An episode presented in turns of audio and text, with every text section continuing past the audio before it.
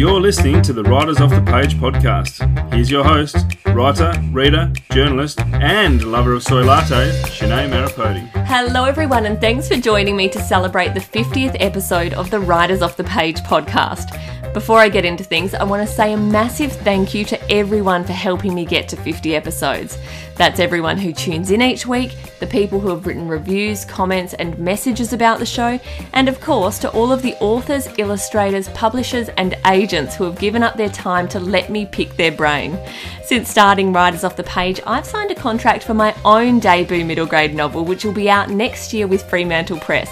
It's very, very, very exciting, and I have to say that doing these interviews each week and taking on board the advice from those who have actually been there themselves is without a doubt what's helped me and motivated me with my own writing. One of the big things that I've learnt is it's surprisingly invaluable to read and listen to authors who are outside of the genre you're writing in. I highly recommend it. If you've only been listening to interviews that relate to the genre you're working in, go back and give something else a go. Everyone has a story to share, and you never know what tiny bit of advice could be that one thing that makes a difference to your own work. Now, enough about me because I have a guest who's patiently waiting to chat. Now, I might be celebrating 50 episodes, but Dervla McTiernan is celebrating the release of her latest novel. I'm sure I don't need to tell you that Dervla is a pretty big deal. She's the internationally best selling and critically acclaimed author of The Ruin, The Scholar, and The Good Turn. And you might have heard that last year she signed a seven figure contract with HarperCollins for three books. Wow. Everyone's been counting down for her latest novel, The Murder Rule, and it's literally just hit the shelves. Dervla McTiernan, thank you so much for joining me. Oh my God. Thank you for having me, Shanae. And I'm super excited about your news. I think we should tra- t- turn the tables in this interview and I should be asking you some questions. No, definitely not. Congratulations. The Murder Rule is everything I wanted in a crime novel and even more than that. Oh, thank you. That's really lovely to hear.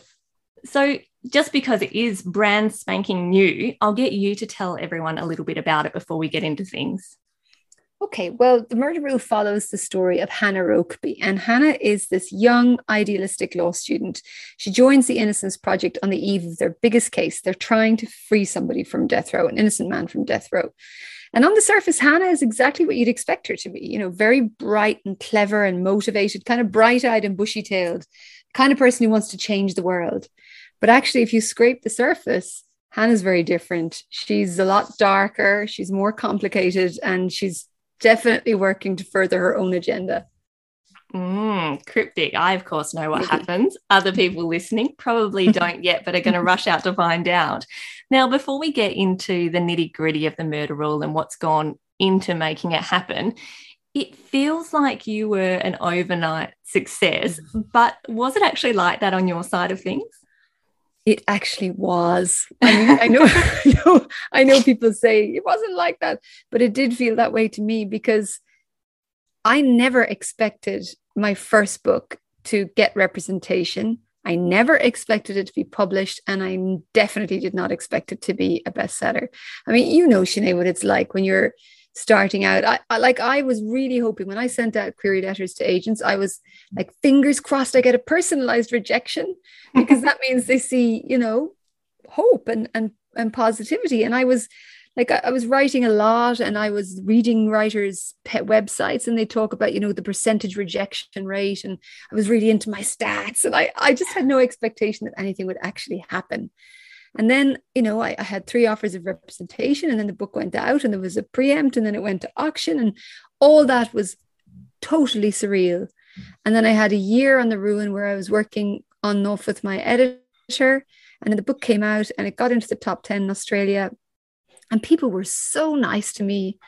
And it just, I got to do writers' festivals. Like I, my first book, I got to sit on the stage beside Louise Penny at the Adelaide Writers Festival. And there were like four or 500 people in that audience for Louise, clearly. Nobody had any idea who I was. But to be sitting there and to be accepted as a writer, and, and Louise was so generous and lovely and kind and encouraging. And like it was surreal. And to me, that would have been more than enough. That would have been everything. I mean, that would have been wildly beyond my everything. And yet it's kind of kept going from there. So even though like it's now 2022, and I started writing, you know, really seriously and like really making a really concerted effort at it in 2014. So that's quite a while ago now. It does feel like overnight to me. But so I don't know, maybe if we if we talked about this in 10 years, I think I'd still feel like it was overnight.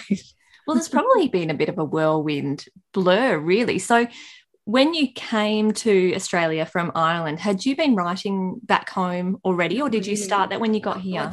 I, I was a lawyer in Ireland. I was a lawyer for 12 years. And I probably would still be a lawyer now if the GFC hadn't hit Ireland so hard, you know. I was I had a small practice in the west of Ireland that I started when I was 26, which seemed like a good idea at the time. And uh, it was really successful until it wasn't. And then the GFC hit very hard. And that kind of forced us to reassess. We decided to move to Australia and we made a kind of a pledge to each other. My, my husband and i we just said right we're going to do it our way this time. Like we don't we're not going to try and follow whatever rules we think exist. We're not going to try and tick any boxes. We're just going to live life the way we think we'd like to do it and see what happens. And it still took me a long time to start writing because i had a, our little boy was born five weeks after we landed. Holy didn't sleep that's not what you do while you're pregnant. No it wasn't easy. Um, and then I, I had to go back to work because i had to you know pay my share of the bills and all of that sort of stuff. And it just took me a long time to still sort of say, you know what, it's okay to go after my dream, even if I already know it's never going to happen. Because I, I was convinced I would never be published. And I was certainly convinced I'd never be able to make a living as a writer. And I had to get to the point where I was absolutely fine with both of those things before I could really give myself to it properly and just go for it, I think. And then I just fell in love, like almost immediately. Once I started writing every day, I just kind of fell in love with it. It just made me really happy. And I realized it was the little thing that I had been missing. I knew I'd never stop writing. It didn't matter if I was never published, I would always write for the rest of my life. And that was it, you know. But getting published and for it to be able to, you know, to actually be a full-time writer, that that's just I'm I feel very lucky. And I, I never take it for granted. Like I never think it's definitely going to continue. So was the ruin the first manuscript that you'd worked on? Yeah. Sorry, it was really annoying to people. But no, it's actually uplifting. You hear of so many rejection stories, and it just shows that it does happen. It doesn't necessarily mean you have to wait for years and years on end. But did you have? I mean, I feel like every writer is just crippled with self doubt to some some extent. Mm-hmm. Did you have any idea when you submitted the ruin what the standard of work was that it was a bloody good story? No, I had no. I mean, I I still feel like an intense physical discomfort when it comes to my own work. Like I, my whole body just rejects it. you know, I don't want to read it. When a book is finished and done, and it's between the covers of a book, I I've never read it again, with the exception of reading, you know, excerpts when you're at a festival or something. I've never opened that page to read it again, and I never will. I I just and and actually, it's my biggest challenge with writing. Every time I sit down to write anything. The first half hour is getting over my own discomfort with the day, the work from the day before, and, and getting past that like anxiety and judgmental mindset and into the actual flow of working. So I I never thought the book was spectacularly good. I mean, or not that I think it is now, but like I certainly didn't think it was going to be successful. I had no way to measure whether it was good or not. Um, and I still I'm just constantly trying to get better as a writer, you know, every every time and inspired by other writers and trying to get better. So going from that, I suppose, to then last year, I'm not going to ask any rude details, but your seven figure contract is, oh my God, nothing to be sneezed at. Most authors couldn't even dream of that. And advance is a, a few zeros less than that, we will say. Um, when you so then i'm guessing when you got that first publishing contract did you ever entertain the idea even a tiny bit of the success that could come from it or being not just able to make it make writing into a career but a very successful one? I don't know. I mean i think we can all daydream and those daydreams are not related to reality. Like i still have daydreams about winning the lottery and i just enjoy the fun of the daydream without ever thinking it would ever happen you know and so i think it would have been a bit like that with writing i will tell you the honest truth that at some point when we we're living in our old house i remember distinctly taking a post-it note on my desk and writing a number on it and sticking it on the wall And it was like a fantasy number. Like I was delusion because I was like, I know what advances are and I know what a really good advances in Australia. And this would have been like a multiple of that. So I was like, not going to happen. And I stuck it on the wall. And at some point it fell off the back of my desk and fell down behind my desk. And when we moved house, I found it. And I was like, because we, you know, we've gotten past that point. Oh my gosh. I just couldn't believe that, that, you know, that kind of reminded me how far we've come. But just like, in all honesty, for me, the money's always about can I, can I afford to carry my weight with our household and our children and the costs of that and can i afford to it's i always counted in how many more years i can work i can write full time so like i'm like okay how many years have i got that i know i'm going to be able to write full time okay that's awesome. And then if i get to do another few years beyond that that's the, always the aim. So i never think this success means i'm going to have future success because writing is not like that. Almost nobody has an upward constant upward trend career you know, we go up and down, and that's the nature of it. And I'm fine with that. I just would love to be able to do it for the rest of my life, please. And thank you. well, this is kind of a new tip that we haven't had on the podcast in all of these 50 episodes. I don't think anyone's ever mentioned, we'll call it a vision board before. So mm-hmm. maybe that is the tip that maybe that's figure on a post it. Have it in front of you while it's you all work. about the post it, guys. Your subconscious works. But I imagine that it's all well and good to talk about getting a good advance, we will say. It doesn't have to be a crazy advance, a good advance. But does a certain amount of pressure come with that and being able to deliver what's expected? Yes, there's no doubt that pressure comes with it. And you're very conscious that if you do get a very generous advance and you fail to deliver, the book doesn't sell, there's a very good chance that you're going to get kicked because you know publishers have long memories i think. And if you're losing money on a book that's a hard thing to recover from. And as well as that there are all the booksellers out there who may have ordered the books in in quantity and not been able to sell them. And they have long memories understandably because it's bloody hard to run a bookshop you know?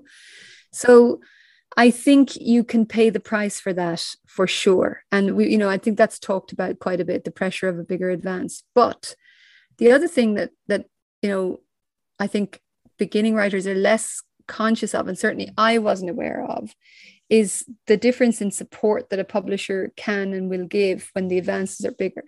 And that makes a really big difference in a market that is really noisy.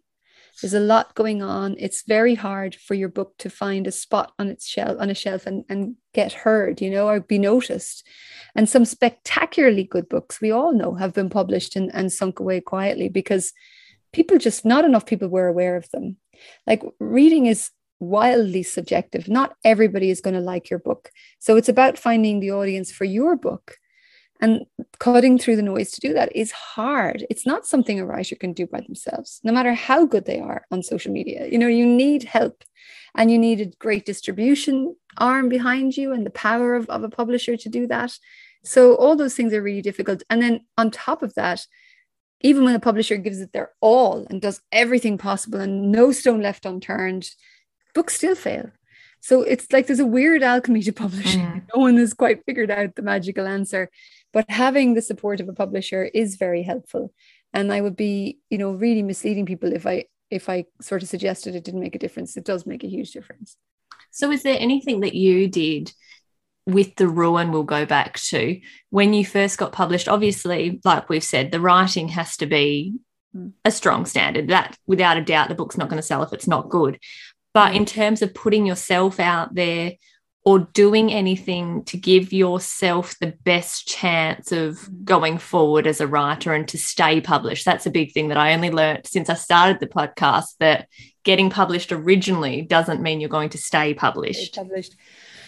I think it does start with the writing. And I'm just going to go back on that first before I kind of expand on it because I had finished The Scholar before The Ruin was published. Um, and that really helped me because it removed that second book pressure. If the if the ruin had been successful, but also if I'd had the voices of people's responses to that book in my ears when I was only writing my second book, I might have struggled a little bit. So I had that book finished with maybe one edit left to go by the time the ruin was published. That was a huge help. Was it um, with publishers yet or just finished yeah, yeah, yourself? Because I, I signed a two book deal initially with Harper and then they asked me for a third before the scholar came out, I think. So that was the initial ones. So I was ready for Harper at that point. Um, I think I was always trying to get better. Like I, I love a good story and I love to sink into a story and I knew what I was trying to achieve. Like I had a clear vision about what I what kind of writer I wanted to be and I kept reading writers who were better than me and trying to understand how they were achieving and, and learning and pushing myself all the time. And then in terms of like getting out there, like I will say this before I was published, I remember kind of worrying about should I be on social media? Should I be doing this, that, and the other? And a lot of people were doing it, and a lot of people weren't. And I had very finite time. I was working during the day. My kids were small. I didn't have a lot of time. I had to make a choice. And for me, the choice was I could spend more time writing or I could learn how to use social media. And I just chose the writing because it made more sense to me. Now, after I was published, I did go on social media and I've slowly kind of learned my way around. Um, but it, it's still always first the writing and everything else second. It has to be, you know? And then the last thing I would say is I was given some really good advice um, by my publicist at HarperCollins at the time I was up in Sydney for the, the Literary Bites thing that um, Harper run for writers who have books coming out. And I was asking for some advice about all this stuff because it was so new to me, you know, being put on a stage and having a mic put in your hand and suddenly you're answering questions about yourself. And like, if you've never done any of that before, it can be quite weird. Um, so I sp- said to my publicist at the time, you know, I said, Kimberly, what would you, have you got any advice? And she told me about an author she'd worked with before who'd had a book come out and had been, you know, had had a lot of buzz about it. And the author was really, really intensely uncomfortable with sort of that kind of I don't know, um, people examining you, I suppose, that that sort of people coming along and being excited to see you felt really weird to her. Mm-hmm. And she was so uncomfortable with the attention that she kind of drew back into herself and kind of got all tense and stressed out. And afterwards, she said to um, my publicist, she said, Look, I really regret that. I wish I had just enjoyed it for what it was and not worried about what it all meant or worried about my response to it, just kind of gone along for the ride. Because what she realized afterwards was, okay, people are coming along to see her. Those people want to have a good time, and they're mm. going to have a good time if you're having a good time. And she wasn't really at the time. And so my publicist said, look, have a good time, enjoy yourself, have fun with it. Don't take it all too seriously. And remember, the people are there to enjoy themselves. We're not, we're not, you know, I'm not a politician. I'm not going into a controversial situation. Yeah. And I think as well, I'm speaking in this sense from my time as a TV journalist, when interviewing authors or anyone in the arts or any anything like that, like you said, you're not a politician going into something controversial. The person who's interviewing you wants to show you off. They want to show you at your best. They only have your best interest at heart.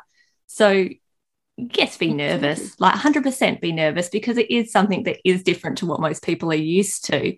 But like you said, like it makes such a difference when people you can tell people love what they do and yeah. enjoy it and they just want to tell people about it. That just shines through usually. I think that's it. And there's another, there's an author, I'm sure you know, Natasha Lester. She's of course. From Perth, and she's a fabulous writer.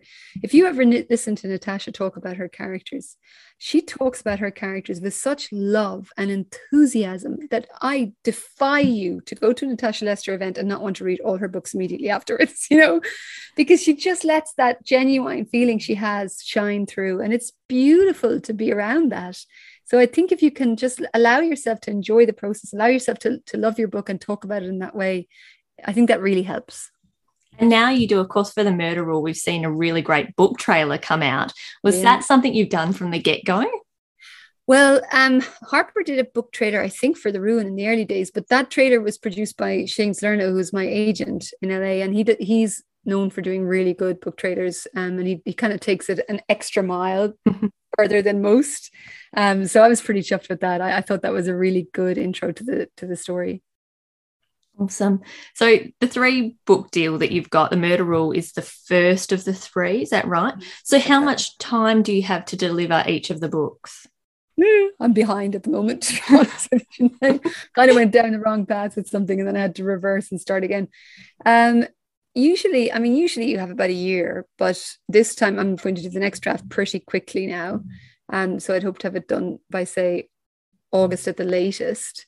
Um, and then we'll see from there. I mean, it, it won't be out until next year anyway, but I obviously need editing time as well.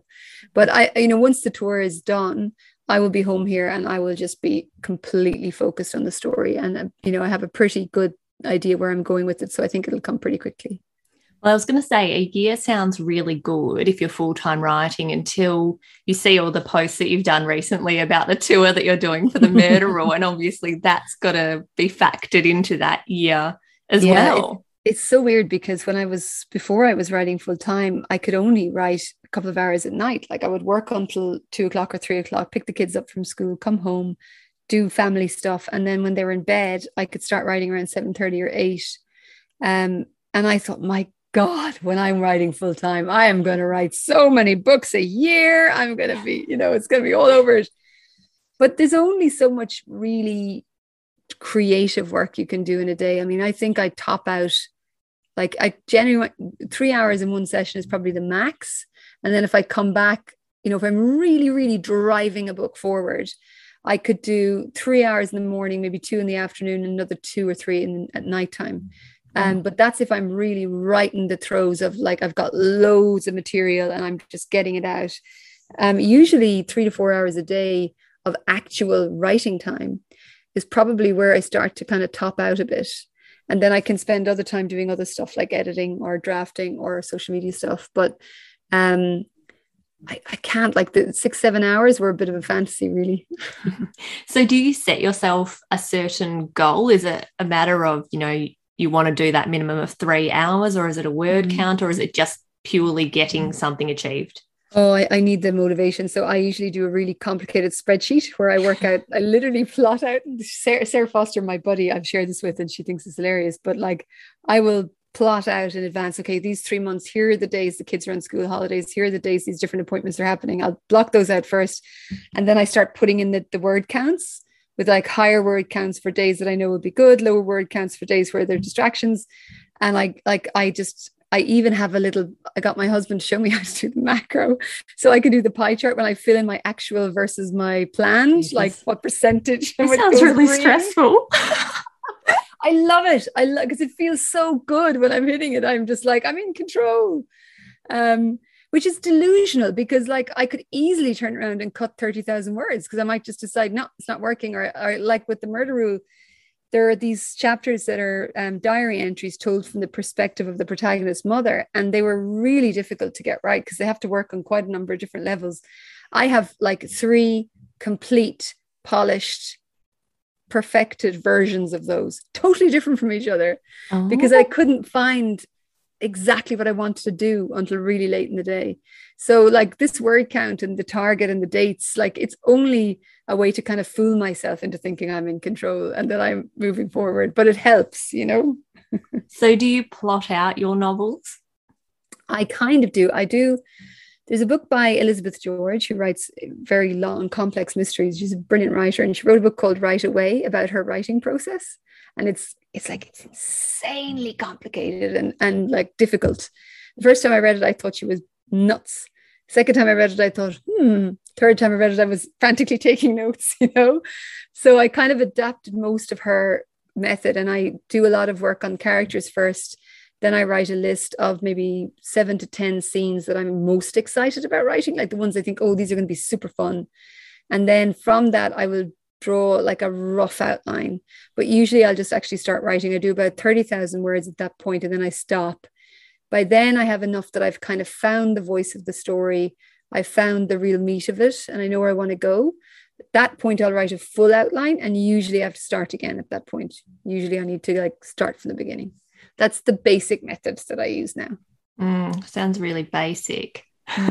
I say that sarcastically. It sounds very complicated, but it obviously works. It's so, the question everyone always hates a little bit where do the ideas come from? What keeps them coming? Oh, it's it's kind of like it's an alchemy of ideas, isn't it? It's like it's never one thing. It's a combination of things together that finally makes something spark. And in again, I'm going to talk about how Elizabeth George describes this. She's like, look, I'm probably paraphrasing terribly, but my interpretation of what she's saying is that look, there are any number of great ideas that in your mind you'll go, oh, I could do something with that. You know, I can see where I could bring that. That's clever, and I can mix that with this, and it would be this, and it would be that. But unless you have an emotional response, you're going nowhere. Like, and she talks about a physical, almost visceral response to the idea. And I totally agree with that. You need to feel really strong set of emotions towards your story, or it's not going to carry you through the writing of a complete novel. It takes so long and so much emotional energy to carry you. So I'm waiting to find a story that I can feel a really strong emotional response to so that I know I care enough about this that I'm still going to care about it in 20 drafts time. You know, if I can't feel that in the beginning, I'm definitely not going to feel it in years' time.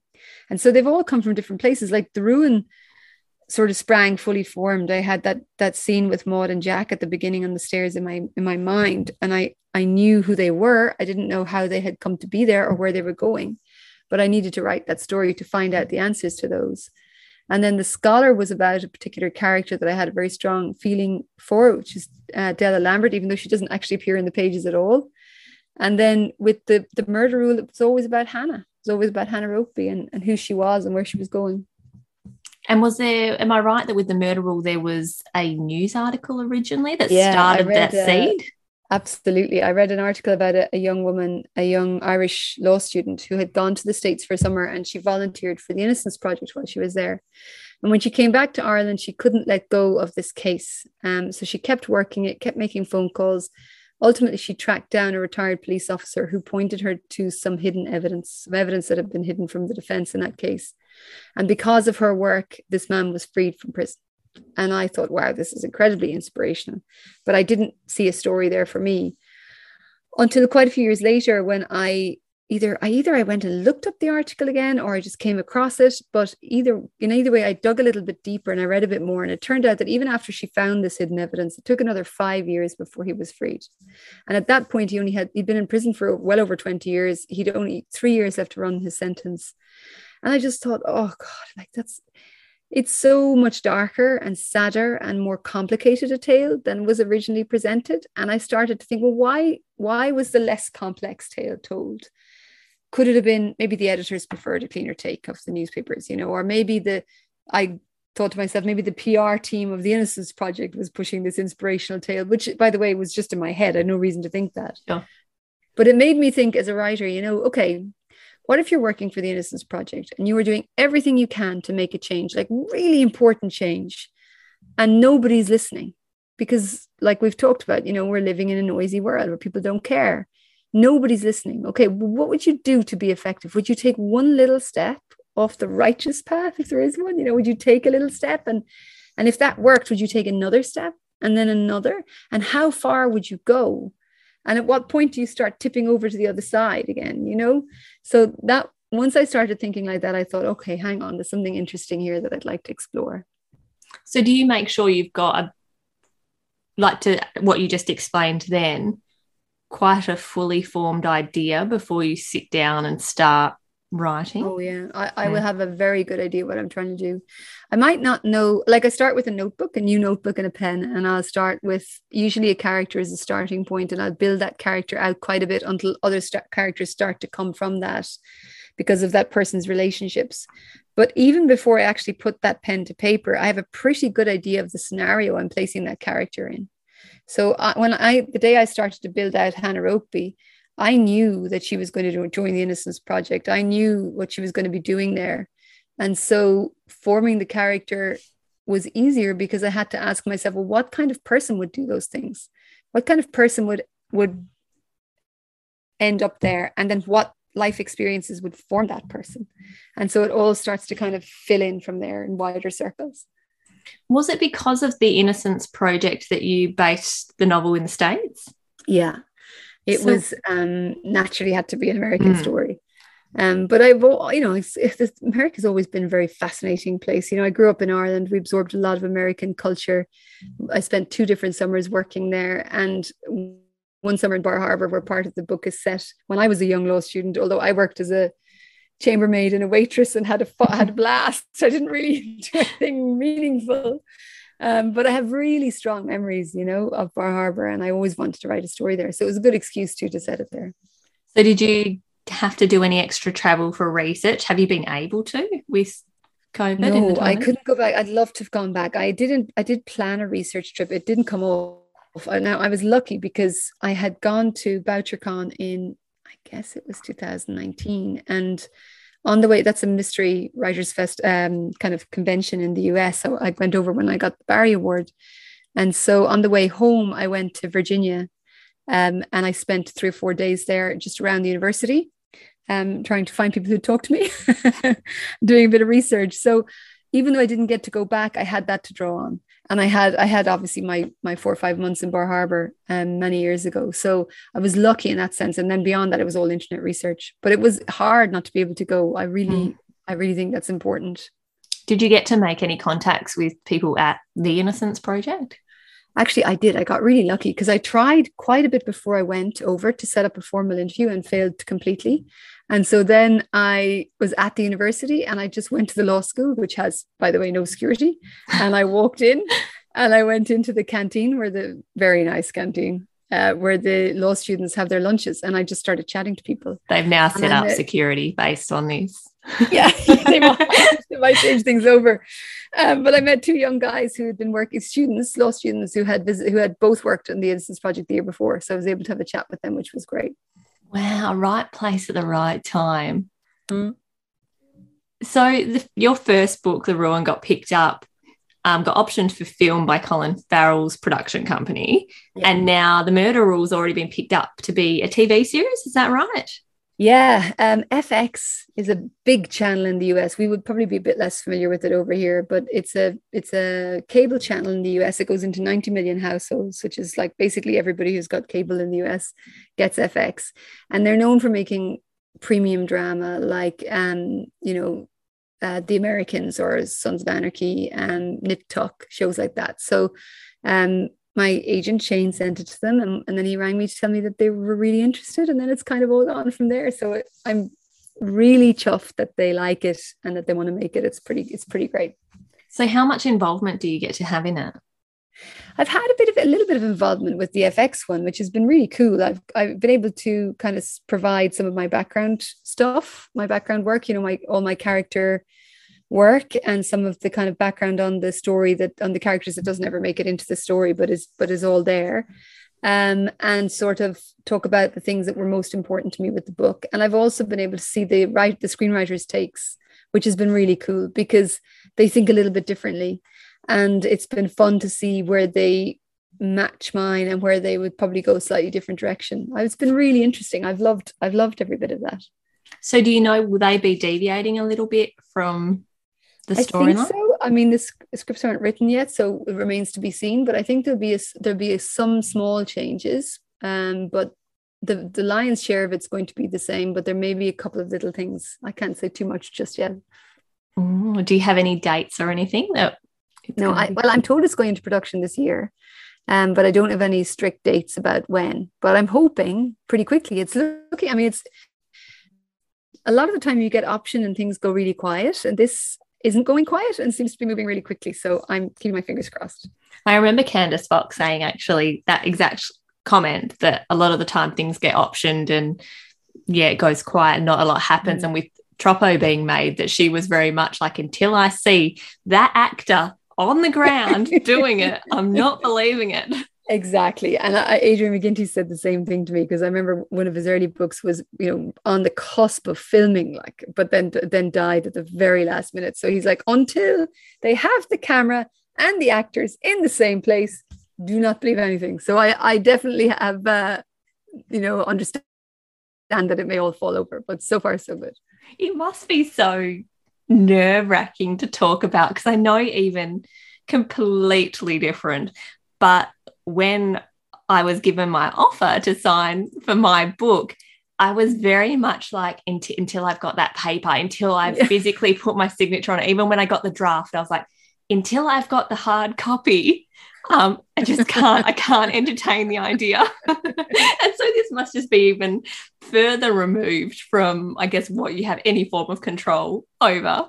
Yeah, it's eh, look, it's wildly exciting. Who wouldn't want to see their book made into a, movie or a TV show? I mean, it, it I'll be honest, it doesn't feel real to me, and it probably never will. But most of this doesn't feel very real. It's like there's one reality that does feel real, and then there's this other reality, and the two don't come together. And so, I guess I just put my like my work slash righty head on when I'm dealing with that stuff, and just try and be as professional as I can be. Um, I don't know how emotionally engaged I am with it fully because there is part of me that still just doesn't believe any of this has happened.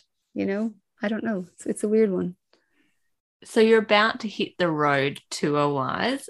What's there are a million dates. I don't I don't expect you to remember them all, but what's the general course of the tour?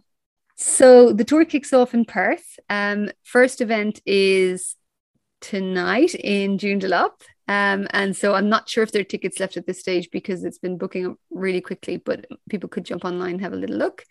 Um, and then we are doing two events. We are, oh gosh, have I got them all in order? You don't um, have to have um, them in order. Just name where you're going doing, roughly. We're doing one in Open Books in Mosman. That one is fully booked already. And we're doing one in Beaufort Street Books, and they've moved to a bigger location, I think, to take in a few extra. So I'm not sure where we're at with that. And we're also doing with with Stefen's books in the city, which is going to be fun because that's going to be in Dirty Nelly's in the pub. so it's an excuse to have a drink as well. And then once that's done, I, I hop on the plane um, Thursday morning and I head to Sydney and I'm doing the Dymocks Literary Lunch there. And then I head to LA on the Sunday, I believe. So I'm going to be doing, and I have the order of these wrong, but LA, New York, Atlanta, and Phoenix with some amazing authors. And then I come back to the East Coast where I'll be in Brisbane and Canberra and Sydney, then for the Sydney Writers Festival. And then I fly to Ireland where I am going to Big Book Dublin, I think it is, and doing an event in Galway um, and just signing books in some bookstores and stuff. And then I will come home to Perth and then I shall never leave the house again. wow. Do you get any time to just enjoy yourself or is it really no. just go, go, go? it's go. It's go, go, go. The first day in LA, I think there's seven interviews that day and then an event that night.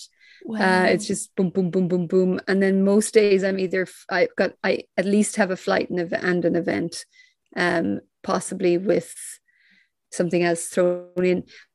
I think the issue is, to be honest with you, COVID. I mean, we need to get into the States and out of the States without me getting picking it up along the way, mm-hmm. because once I do, I can't obviously do events anymore. So I'm so vaccinated. I am beyond vaccinated. and I'm going to be super careful and just keep my fingers crossed, you know? Wow, that is such a whirlwind tour. I can't even. So, how long, all up, how many weeks are we talking that you're away? Three weeks. Three weeks. Wow, that is incredible. So I don't even know where to go from, where to go from that. I can't even fathom it. So for aspiring writers listening, obviously you, have said yourself it did all happen very fast from your mm. first book to now. What would be your biggest piece of advice? You've given lots of advice already, but your biggest. Do you know my biggest piece of advice is very true, but really feels very boring, I think. And I apologize to everybody in advance, but this is the honest truth. Like it is really hard to get published, and it is even harder to be published successfully. And a lot of that you were just not going to be able to control. Like you'd love to, but a lot of it is luck and timing and things you have nothing to do with. And no matter how hard you work, you can't move that dial. So, what I would say to you is this if you love writing, do it anyway. Do it because you love it and do it because it makes you happy. No one can give you that and no one can take it away from you. That is yours, right? And then if you are published, then that's a great joy and it's a great bonus on top of that. And it's a lot of fun, don't get me wrong. But still, the best thing about all of it is writing. That is where all the joy comes from. That is where all the happiness comes from, is sitting at your desk when the story t- starts to take off and feel real under your hands and you're just flying. It's the best and you can have that regardless of publication you know so i would say that that is my main piece of advice because whether you're published or not you need to find the joy in the writing um, because that's the thing that'll keep on giving to you regardless i love how humble you are and how much you love writing but i have to ask are there ever those days where it is a chore and perhaps you're stuck in a dead end or you've just had to throw out a few th- thousand words. What do you do in that sense to get the motivation back? Oh man, it is hard. Like it, it is hard. There are ups and downs. Maybe you get an edit that throws you, you know, you thought it was nearly there and it's not, or you know, maybe it's just you're just exhausted, you're a bit sick, but you've got a deadline you have to hit or something like that. So there are really hard days. Look, I think I'm pretty disciplined person. Um, my old job was very demanding, and there were there was no room to kind of hide. You just had to get it done regardless of how tough it was. So I think that muscle, if there is one that I have, is, is pretty has been had a pretty good workout most of my life. I know how to work whether I'm in the mood for it or not. Um, so I can do it regardless. It is hard, but I will find a way. And you know, sometimes it's working at a different time of day when everything else is already finished. I come back to it at night time, make a cup of tea, sit in the kitchen and just work for three hours solidly and feel like I'm making progress. I think you have to be able to feel like you're making progress. And that's where, uh, you know, why I use word counts and things. It's, it's a bit artificial, but it makes me feel like I'm moving forward. Um, and at the end of the day, this is what I want to do. And, you know, publishers waiting on a book and I can't drag my feet forever and I need to deliver and they need to feel like they can have confidence in me that I will deliver. Um, and I take pride in that. So those are the things that really motivate me when, when the chips are down. We have delivered. The murder rule is absolutely fantastic. I can't wait for other people to read it. I feel so proud, even though I've had absolutely no part whatsoever in it. I just absolutely love it. I love that you're a WA author as well. I'm claiming you, even though you, you moved here. We will claim you. I, I belong there. Dervla McTiernan, thank you so, so much for being so generous with your time and for sharing all your secrets. Oh, thank you, Chenee. Thank you for having me. And as soon as we switch off, I'm going to be asking you lots of questions about your book. And thank you for listening to the Writers Off the Page podcast. Make sure you check out the back catalogue, and while you're there, I'd love it if you left a rating or review. It helps other people discover the podcast. If there's an author you want me to chat to, or you just want to say hi, hit me up on Facebook, Instagram, or Twitter at Chenee Marrapodi. That's C H E N E E. Thanks for listening. Bye.